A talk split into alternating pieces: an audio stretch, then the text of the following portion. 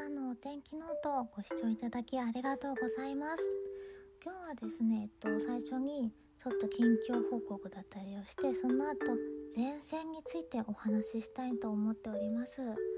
最近の私はですねやっぱりあの実はラジオをやっておりましてラジオつくばという茨城県にあるつくばにあるラジオ局で、えー、ラジオ番組作っております。その、えー、音声編集も実は自分でやっているのではいその編集をやったりしていました。はいこんな感じですね。あと最近だとちょっと資格試験が近かったりして私自身ちょっとバタバタしている状況でふと不意打ち不意打ち？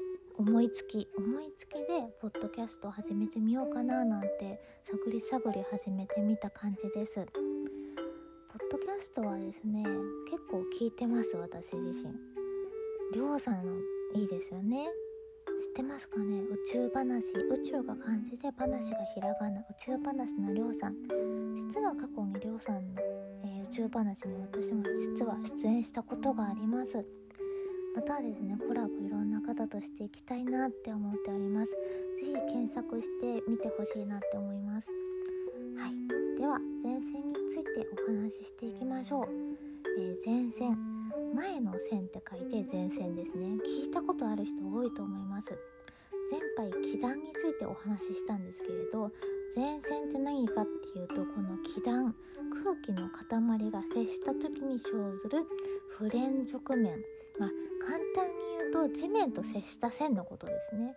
でそれぞれ気団ってそれぞれあのお話ししましたが性質を持ってるんですね。乾燥しているとか湿ってるとかそれぞれ性質を持った空気が地面とぶつかってそれによって、えー、そこでですねあのぶつかったことによって難しいですね。声だけで説明します。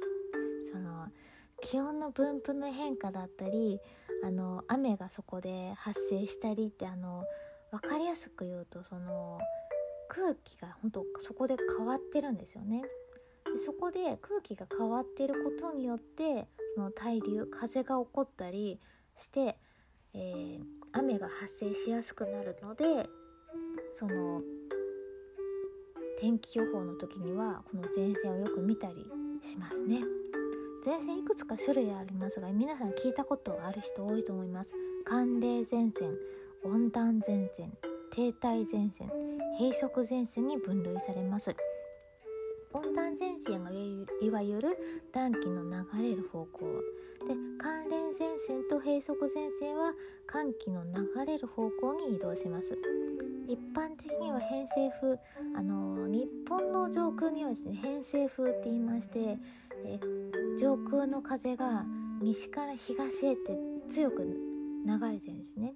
それを偏西風って言いますね。その偏西風の影響を受けて西から東へ動くことが多いんですけれど停滞前線その名前の通り停滞してるんですね。あまり移動しないんです。でこの停滞前線がですね移動しないってことはその雨がそのそこ一箇所で集中豪雨があの継続して同じ場所にいるっていうので雨が関わってくるとこの停滞前線は要注意なんですね。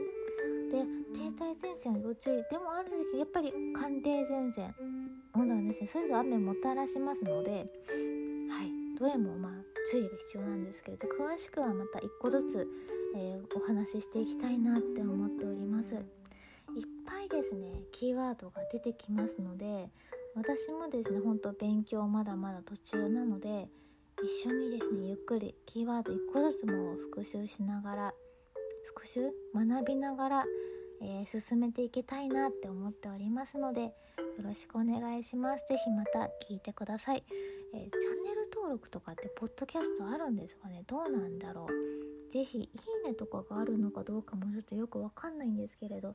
是非何らかの形で、えー、反響をしていただけると嬉しいです。ありがとうございます。